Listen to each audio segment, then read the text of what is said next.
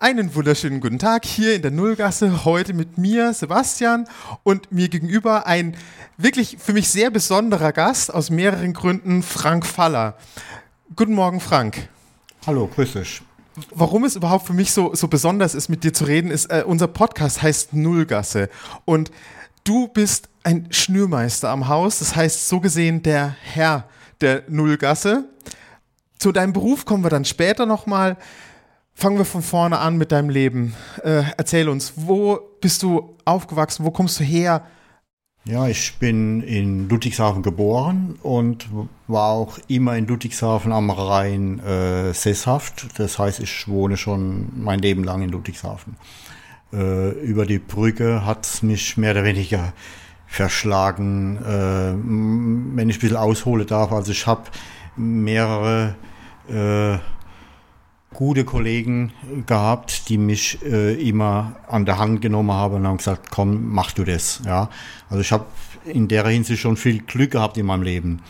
Also ich habe äh, als äh, Lagerarbeiter gearbeitet. Also ich habe von vornherein habe ich eine Lehre angefangen als Metzger.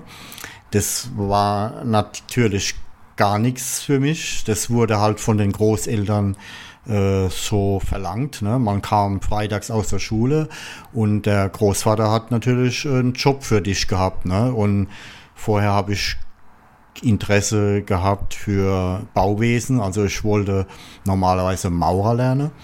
Aber mein Großvater war Maurerpolier von Beruf und der hatte natürlich, der war Frührentner mit dem Kreuz kaputt und so weiter. Und in den 70er Jahren, da hat es noch nicht so viel Hilfsmittel gegeben. Da hat er gesagt, du Junge, nee, das machst du nicht.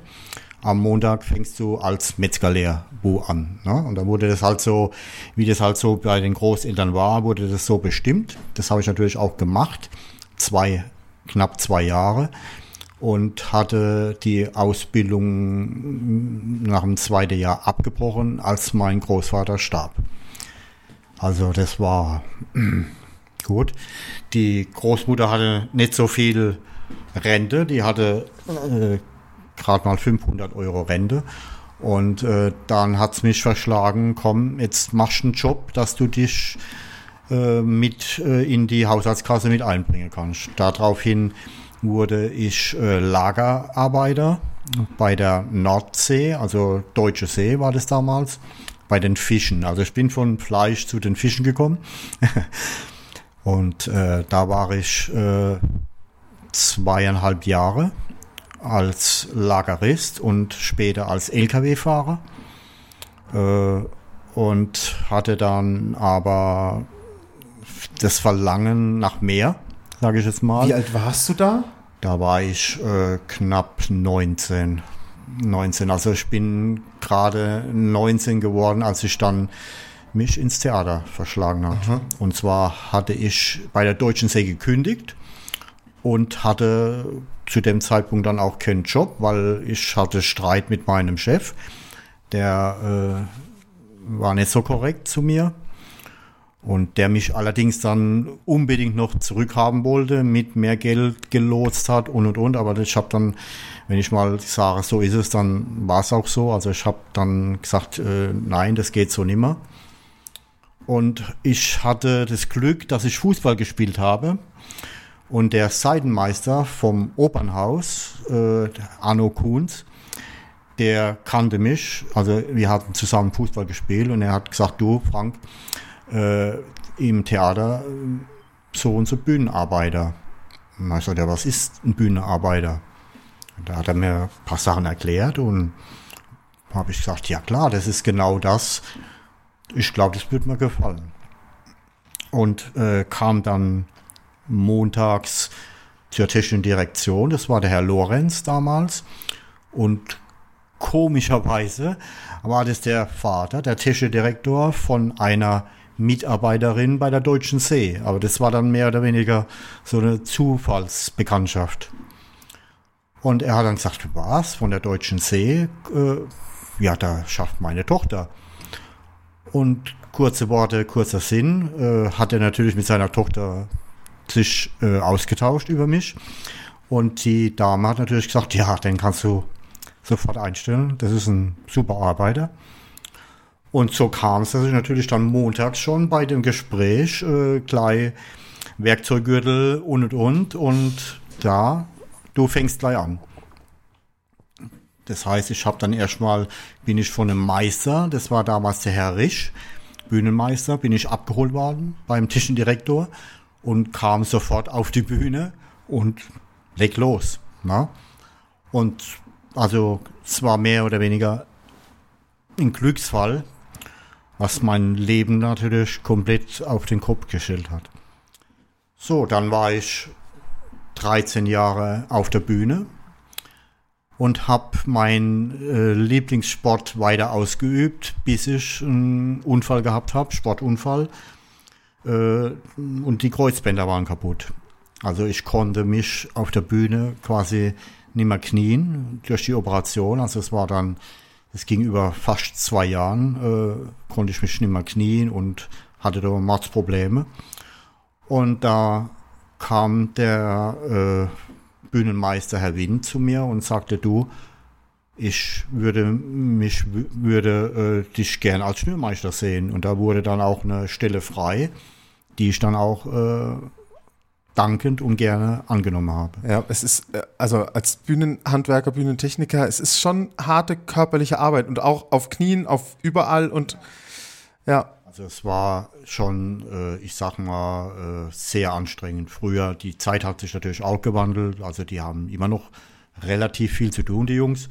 Und es ist auch schon eine anstrengende Arbeit, aber es wurde halt alles äh, modernisiert, dass man mir auch schon äh, der Schnürboden jetzt modernisiert ist. Also es ist nur noch ein Drittel Handzüge und zwei Drittel E-Züge. Und es erleichtert natürlich auch die Arbeit des Bühnenhandwerkers, weil äh, früher waren die Bühnenhandwerker natürlich auch am Schnürboden eingeteilt, weil gleichzeitig zehn Züge zu ziehen, das kann natürlich kein Schnürmeister äh, alleine machen. Ne? Und so äh, muss ich sagen, hat sich das natürlich auch sehr gewandelt, die Arbeit des Bühnenhandwerkers oder Bühnenarbeiters. Äh, Gut, dann war ich auf einmal Schnürmeister.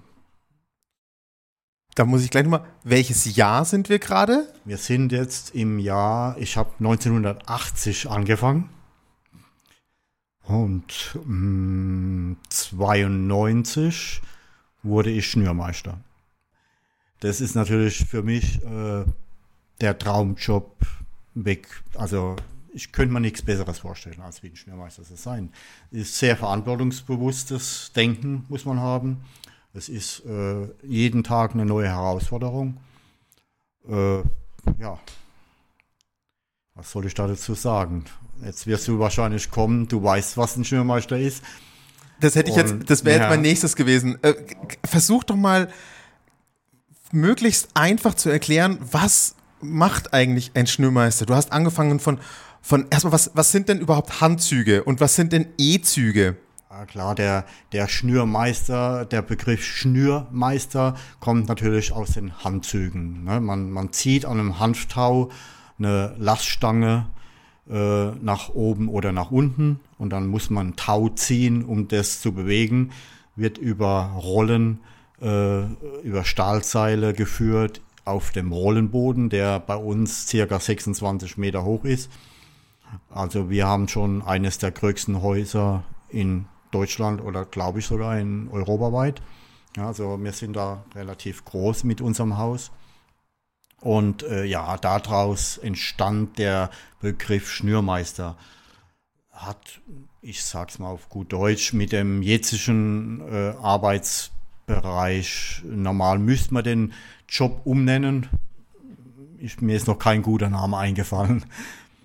Äh, ja, es ist einfach äh, viel äh, computergesteuert, äh, Programmierungen. Das heißt, äh, der Schnürmeister ist verantwortlich für die Dekoration, was drin hängt.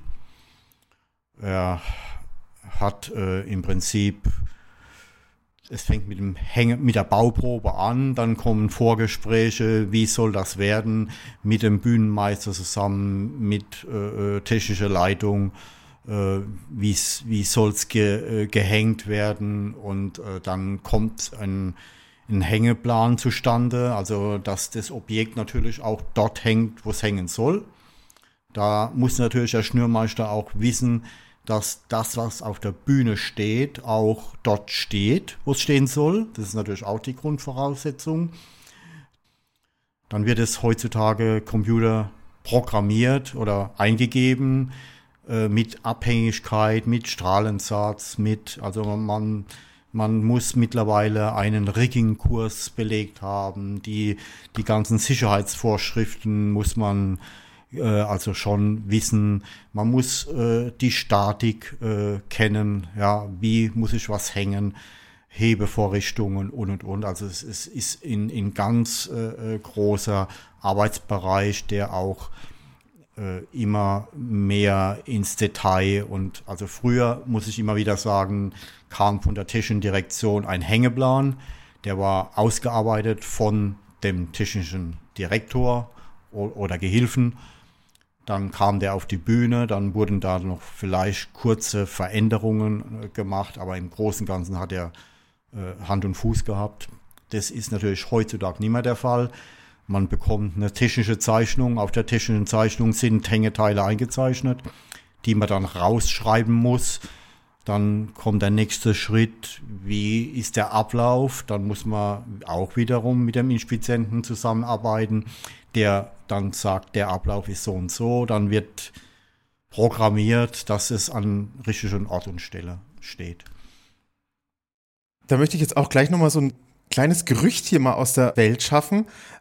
Was genau, also du hast ja erzählt, oben, es wird nach oben umgelenkt auf den, äh, zu, den, zu den Rollen wo ist denn der Schnürboden? Weil es ist auch immer so, die Leute zeigen immer nach oben und dann sagen sie, das sei der Schnürboden. Nee, der Schnürboden ist im Prinzip an der Seite bei uns noch. Also wird von der, bei uns selten, normal wird es von der vierten Galerie gezogen. Bei uns im Haus ist es so, dass es von der ersten Galerie gezogen, also von, von der äh, Bühnenbereich gezogen wird. Und der Schnürboden ist normalerweise, fängt da schon an. Also der Bühnenboden geht in den Schnürboden über äh, ganz oben ist äh, der sogenannte Rollenboden. Da sind die Rollen gesetzt. Und aus diesem Grund heißt es auch Rollenboden. Jetzt hast du tatsächlich äh, schon mehrere Fragen in einem beantwortet, weil du auch schon erzählt hast, was du eigentlich den ganzen Tag machst mit diesen, mit diesen Plänen. Ich erkenne das ja auch nur noch aus, aus Erzählungen. Solche Sachen wie, äh, wie, wie, hieß es, äh, äh, äh Einkontern, ab, ähm, also wenn, wenn man die Gewichte oben austariert ja, hat. Auskontern. Ja, auskontern. Also man, man, Hast du das auch noch machen müssen? Ja, müssen wir momentan auch noch machen. Wir haben noch äh, im Haus 23 Handkonterzüge. Bei jeder technischen Einrichtung versuchen wir natürlich so wenig wie möglich Handkonterzüge zu nehmen, weil das Personal einfach nicht da ist. Wie, wie kann ich mir sowas, also ein Elektrozug, also so ein E-Zug, den kann ich mir ganz einfach vorstellen, da ist ein Motor dran und der wird gesteuert einfach. Mhm. Aber so ein, so ein Handkonterzug, ja, der, wie kann der, ich mir sowas... Im Prinzip ganz einfach, man, man muss es äh, sehen wie eine Waage. Also du hast eine, eine Laststange, die in etwa 100 Kilo schwer ist. Das heißt, an dem Handkonterzug sind 100 Kilo Grundgewicht gesetzt, das also wenn der, wenn der, äh, die Bremse von dem Zug aufgemacht werden würde, dann würde der Zug, also das Gewicht ist mehr wie die Laststange, dass der Zug automatisch nach oben ging. Dann besteht keine Gefahr für Leib und Seele. Also es muss immer so ausgekontert sein, dass der nicht nach unten marschiert, der Zug, sondern eher nach oben. So, und dann muss man sich das vorstellen wie eine Waage. Also wenn ich 100 Kilo Gewicht reinhänge, dann muss ich 100 Kilo an Gewicht auf den Gewichtsschlitten setzen, dass ich quasi eins zu eins habe. Das gelingt natürlich im seltensten Fall, weil dann müsste man mit einer Pfeile arbeiten und immer das Gewicht nachfeilen. Also diese Gewichte sind momentan, man sagt zu den Gewichten, das ist ein halbes Gewicht. Das hat in etwa 12,5 Kilo. Manche haben auch 12,9, 13,5. Also es sind alle verschieden. Und so muss man sich halt vorstellen, man rechnet mit 12,5 Kilo und dementsprechend muss ich die halbe Gewichte draufsetzen. Dann gibt's noch Viertelse Gewichte, die haben die Hälfte von dem halben. Und früher hat man gesagt, das ist ein, also es waren dann 6, Peng Gewicht. Und früher hat man mit ganzen Gewichten gearbeitet. Das ist natürlich mittlerweile verboten. Das waren Bleigewichte und ein Bleigewicht hat circa 25 Kilo gehabt. Also das war schon relativ anstrengend. Wer mal im Fitnessstudio war, der, der, der weiß von was ich rede. Also ein Schnürmeister braucht normalerweise kein Fitnessstudio, der mit Handkonterzügen arbeitet. Aber die muss man tatsächlich per Hand auflegen. Also da ist kein nichts, was einem hilft. Nee, und man, man ich, ja. Ja, und, und das ist, war ja auch so, dass die nicht auf der Bühne unten gelegen waren, sondern auf, auf, auf ja, das ist also, es ist so, wenn, wenn die, wenn die Laststange auf dem Boden ist, also ich sag mal auf einem Meter, dann ist der Gewichtskopf natürlich oben bei 22 Meter ungerade, sage ich jetzt mal, also auf der vierten Galerie. Und auf der vierten Galerie wird dann Gewicht draufgesetzt, also was dann an Gewicht drauf muss. Äh, man muss es dann noch dementsprechend auskontern. Man muss sich vorstellen, wenn ich jetzt äh, ein Objekt hinlege von 300 Kilo, und mache dann meine Drahtseile rein, weil das Objekt äh, in, ich sag mal, 10 Meter Stahlseilnummer abgehängt wird. Dann darf ich natürlich unten oder oben in dem Fall keine 300 Kilo Gewicht setzen, weil wenn ich ohne die Bremse aufmachen würde, dann hätte ich komplette 300 Kilo an Last und das könnte keiner mit der Bremse halten. Also das wäre dann äh, sehr äh, äh gefährlich. Also die Laststange ging ab wie eine Rakete. Also muss man dann in einem Zwischengedeck nochmal Gewicht draufsetzen, wenn die Last vorhanden ist. Also dann setzt man normal auf der zweiten Galerie nochmal Gewicht drauf und so wird es dann hochgeschaukelt, bis das Gewicht quasi in der Waage ist. Es ist äh, äh, total, total faszinierend, wie, wie, wie Theatertechnik so funktioniert hat und immer noch funktioniert. Also auch 2021 hat sich wenig daran geändert, an, diesen, an dieser Art. Ja, man, man, äh, man hatte natürlich auch Angst, weil die Dynamik von einem Handkonterzug ist natürlich äh, bedeutend besser wie die, die Dynamik von einem E-Zug.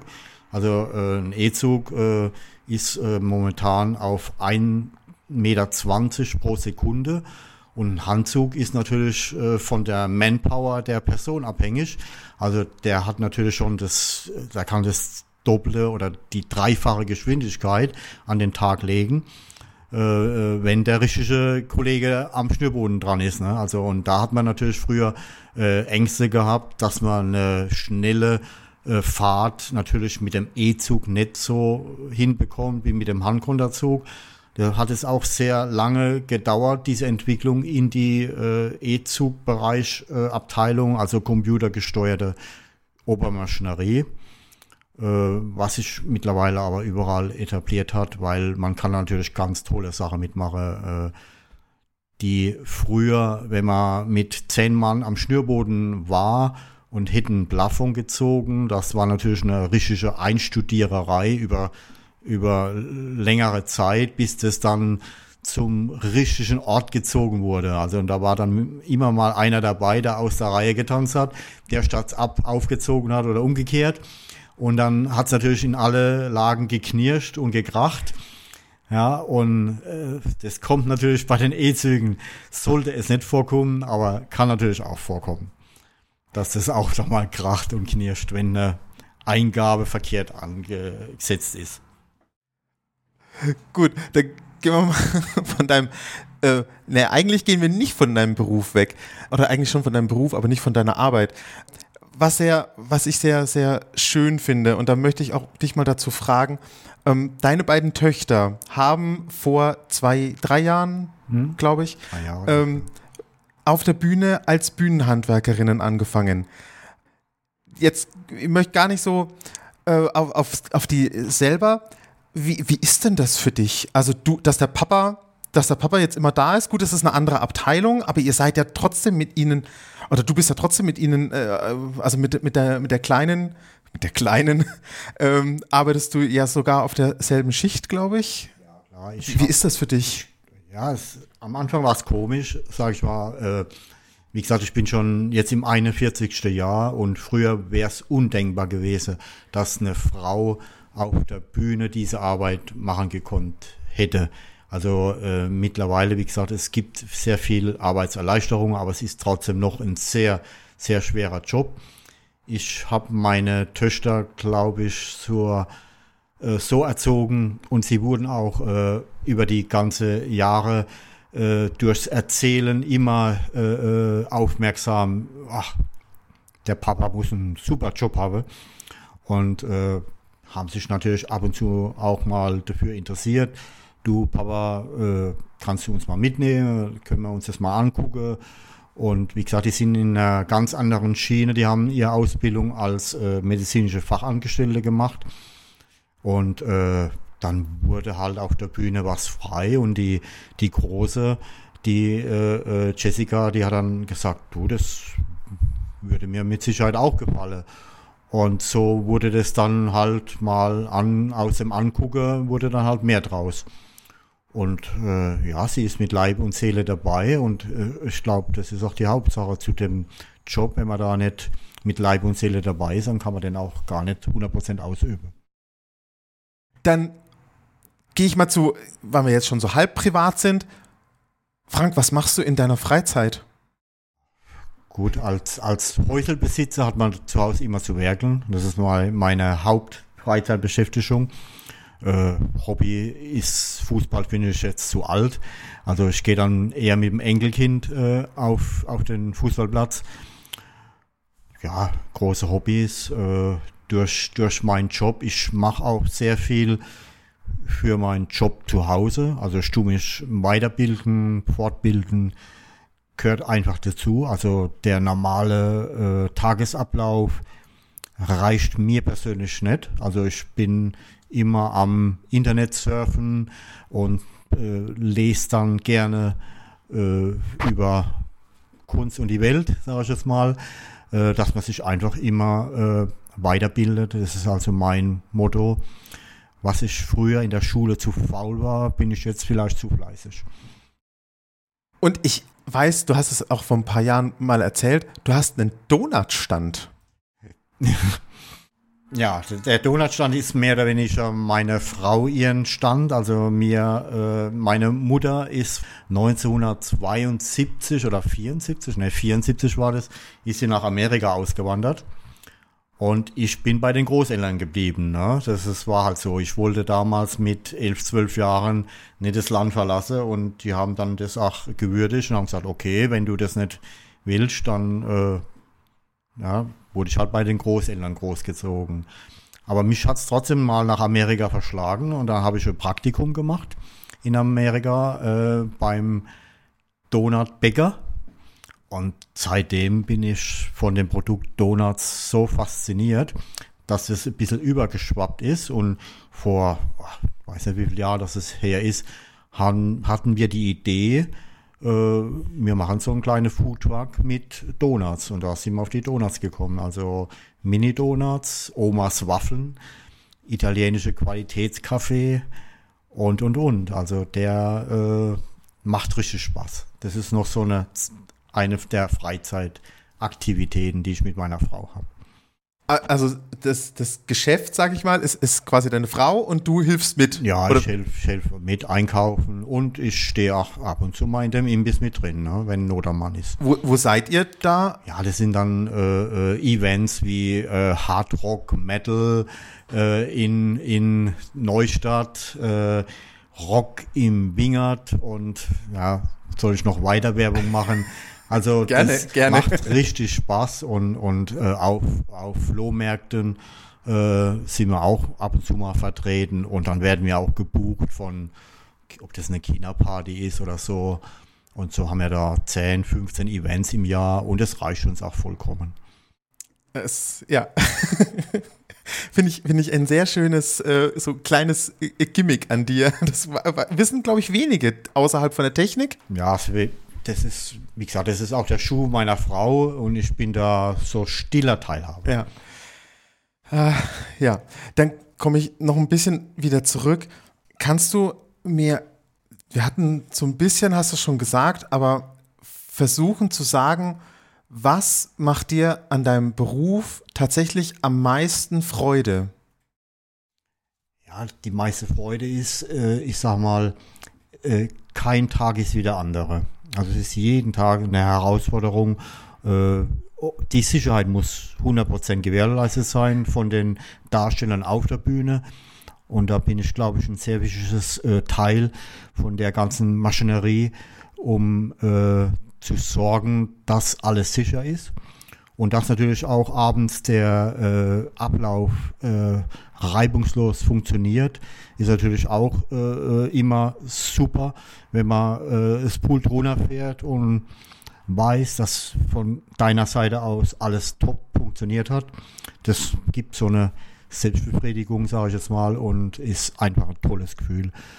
Der Schnürmeister, ich sehe ich seh den Schnürmeister äh, als Dirigent auf der Bühne. Also man muss die Lücken finden, um alle Gewerke, ob das jetzt Beleuchter ist oder Requisite oder Möbler, Technik, dass die alle zufriedengestellt sind und dass die Arbeit auch reibungslos, unfallfrei von, von der Bühne geht. Und es ist jeden Tag wieder eine neue Herausforderung.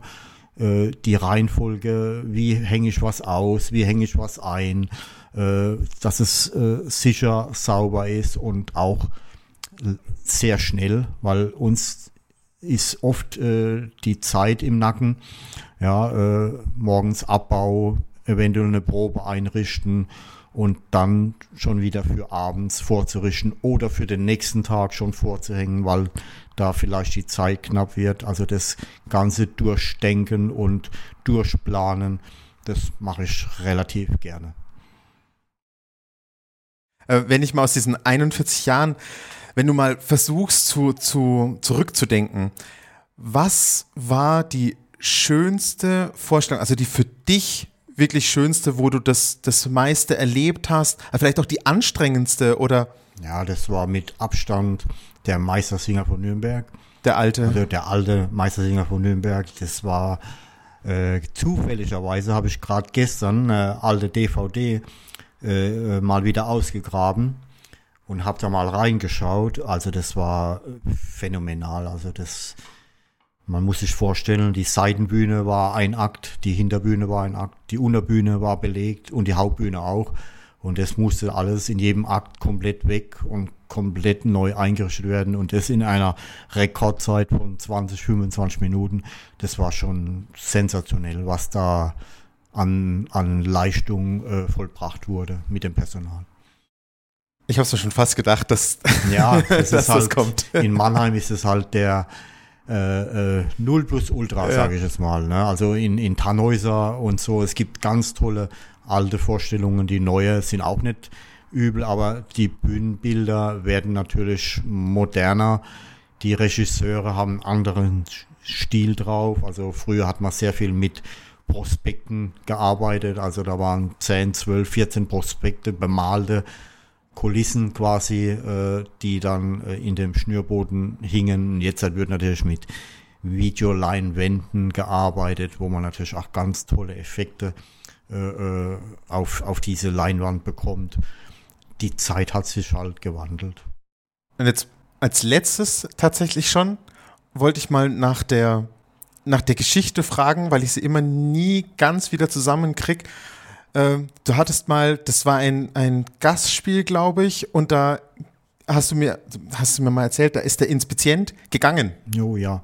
Das war, das war ein argentinisches Gastspiel. Wir hatten ja äh, jedes Jahr, die letzten zig Jahre, äh, immer in den Sommerferien das Haus vermietet an Musicals. Und es war Tangriera, ein argentinisches Tanzstück. Und Leider wurde da der Inspizient äh, bei einer Vorstellung, äh, er war quasi nicht da. Er hat eine Doppelvorstellung verpennt äh, und war an der Neckarwiese gelegen, hat sich gesonnt und wir mussten halt äh, ohne Inspizient, was normalerweise schier unmöglich ist, die äh, Vorstellung fahren. Natürlich hatte ich in Vorlauf von 14 Tagen zum Glück und hatte jeden Tag auch diese Vorstellung gefahren und konnte mir auch da immer, also ich habe, ich kann zwar keine Noten lesen, aber ich merke mir immer solche Stichpunkte. Äh, und es war wirklich so, dass ich mit dem technischen Leiter damals von dem Gastspiel, der mich dann gefragt hat, du, wie können wir das machen? Ich habe ihm dann erklärt, dass ich das jetzt schon 14 Tage hintereinander gefahren habe und ich krieg das hin. Es wird zwar nicht einfach, aber ich krieg das schon hin. Es waren schon einige Cues, äh, weit über 20 Cues und die mussten natürlich auch immer an, an den richtigen Punkt gefahren werden. Und äh, es wurde wirklich so, dass äh, alles geklappt hat. Ne? Und die hatten mir dann ein Lobesschreiben, Dankschreiben gegeben. Und aber der Kollege wurde leider entlassen. Also das war für, für den technischen Ablauf natürlich ein No-Go. Und der hat mir auch schon ein bisschen leid getan, aber es war schon ein ziemlich flachsischer Kollege, der da auch währenddem, dass er äh, die Zeichen gab, mal mit einem einen Witz erzählt hat oder so. Also es war, er war schon locker drauf, der Kollege. Ne? Gut, es hat mir dann zwar auch wehgetan, dass der dann keinen Job mehr hatte, bekam ein Ticket und musste nach Hause fliegen. Gut, aber so ist halt die Theatergesellschaft. Tatsächlich bin ich dann schon mit meinen Fragen am Ende. So schnell kann es gehen. Vielleicht, vielleicht doch noch äh, eine, eine kleine Frage. Macht es dir alles noch Spaß? So, so summa summarum, selbst wenn man diese so kleine Frotzeleien, die man ja trotzdem immer hat, aber macht dir immer noch alles Spaß? Machst du es noch bis zu deiner Rente? Äh, Oder gehst du vorher? Das ist eine, eine, eine gute Frage. Ja, gut, ich werde jetzt dieses Jahr 60. Die Zeit hat sich gewandelt, dass ich mir langsam vorkomme wie so ein Dinosaurier. Äh, es wird nicht einfacher in den letzten Jahren, aber ich gehe jeden Tag noch mit sehr gutem Elan an die Arbeit, weil mir das immer noch höllisch viel Spaß macht. Äh, gut, es gibt einige Ungerechtigkeiten im, im äh, Management, aber auf diese Punkte jetzt einzugehen, das würde den Ablauf um beides äh, sprengen. Also das sollte man, glaube ich, jetzt dann abbrechen. Wir lassen mal den ersten Teil so stehen, dass du immer noch mit vollem Elan hier reingehst. Ja, absolut. Das ist tatsächlich, es ist sehr, sehr, sehr schön zu hören.